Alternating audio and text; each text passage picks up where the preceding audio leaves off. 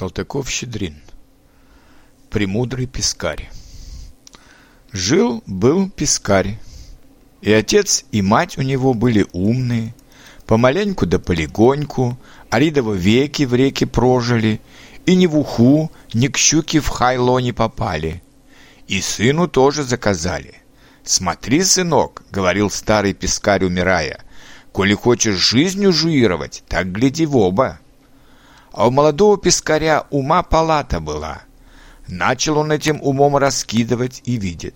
Куда не обернется, везде ему мат. Кругом в воде, все большие рыбы плавают, а он всех меньше. Всякая рыба его заглотать может, а он никого заглотать не может. Да и не понимает, зачем глотать. Рак может его клешней пополам перерезать, водяная блоха в хребет цепиться и до смерти замучить.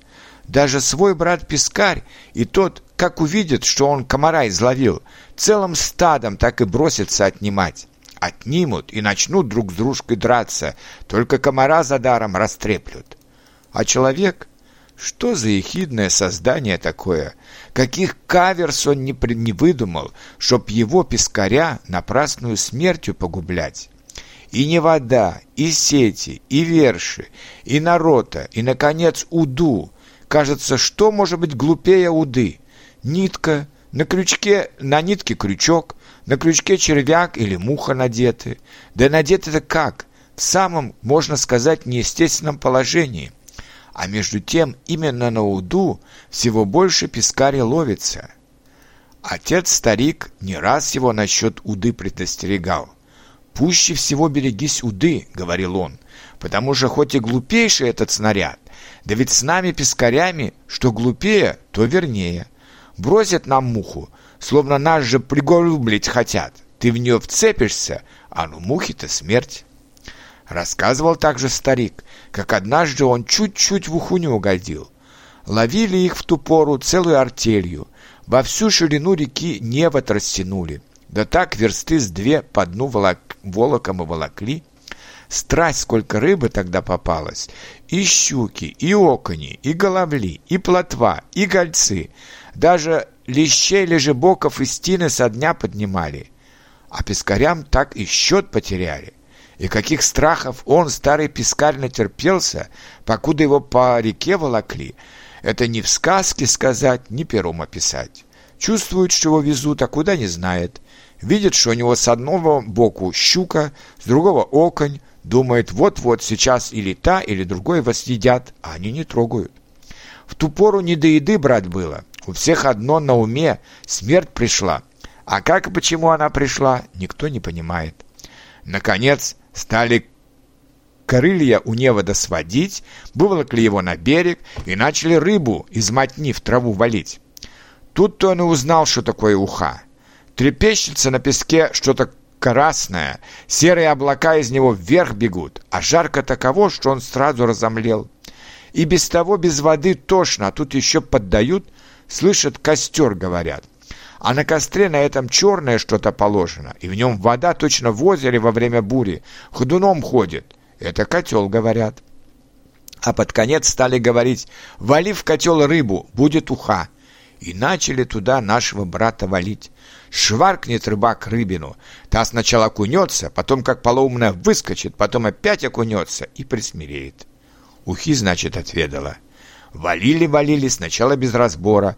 Об один, а потом один старичок глянул на него и говорит, какой от него, от малыша, порог для ухи. Пущай в реке порастет. Взял его под жабры, да и пустил в вольную воду. А он, не будь глуп, во все лопатки домой — Прибежал, а пескариха его из норы ни жива, ни мертва выглядывает. И что же?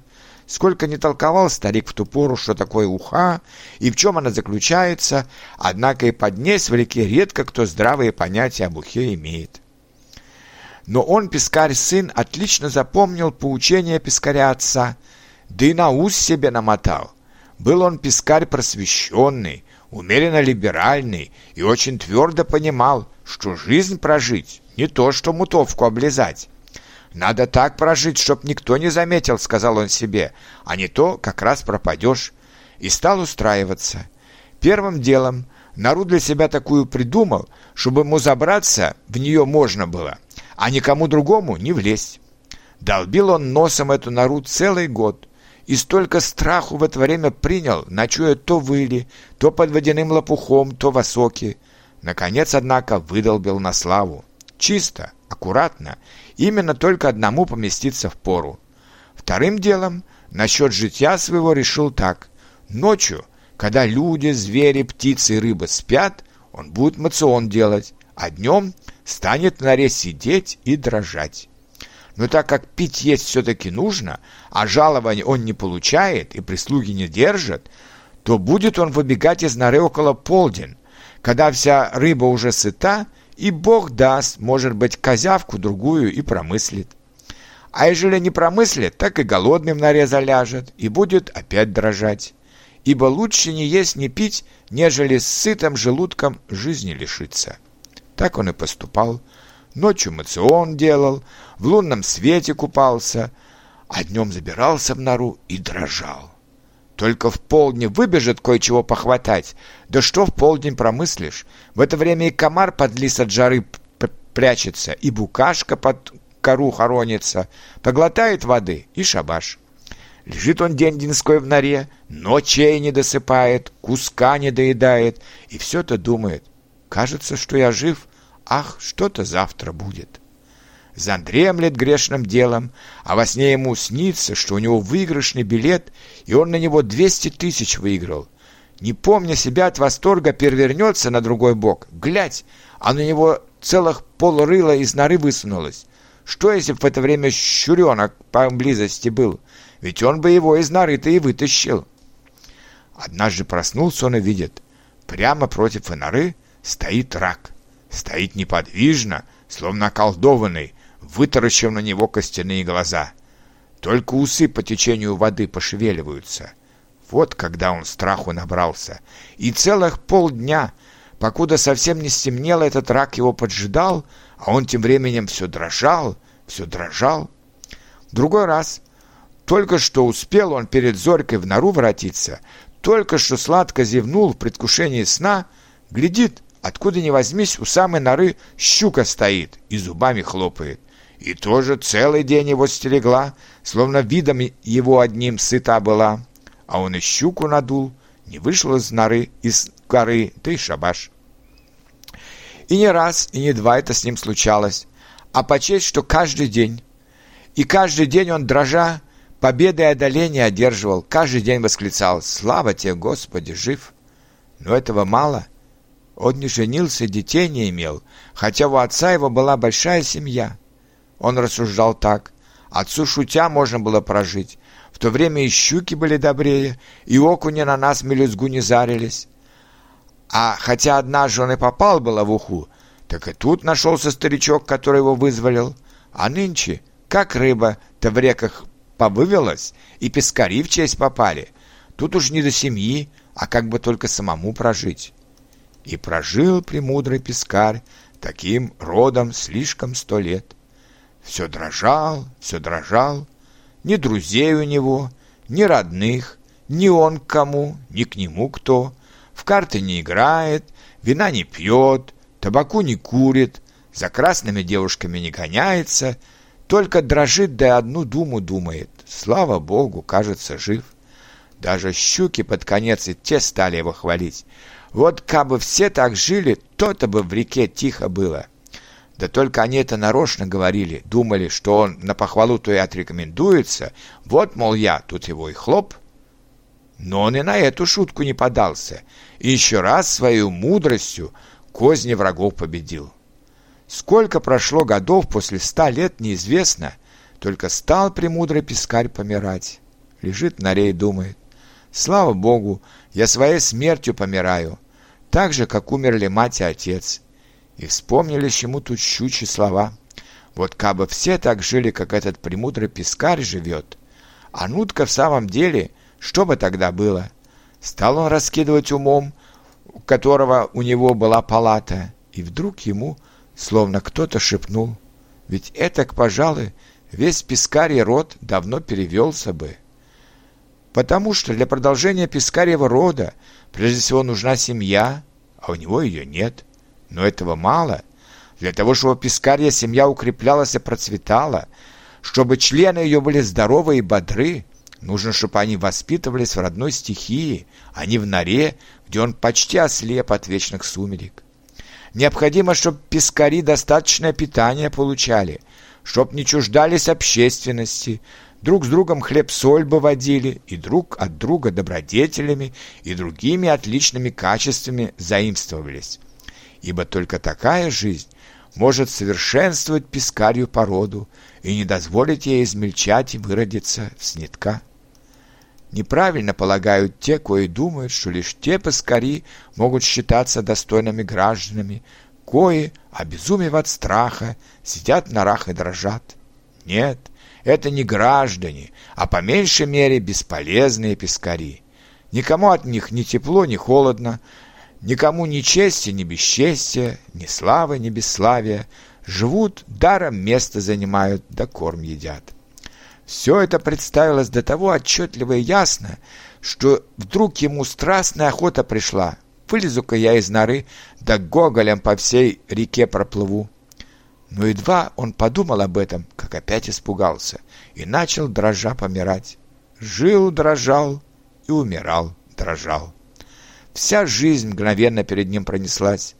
Какие были у него радости, кого он утешил, кому добрый совет подал, кому доброе слово сказал, кого приютил, обогрел, защитил, кто слышал об нем, кто об его существовании вспомнит. И на все эти вопросы ему пришлось отвечать никому, никто. Он жил и дрожал только и всего. Только вот теперь смерть у него на носу, а он все дрожит, сам не знает из-за чего.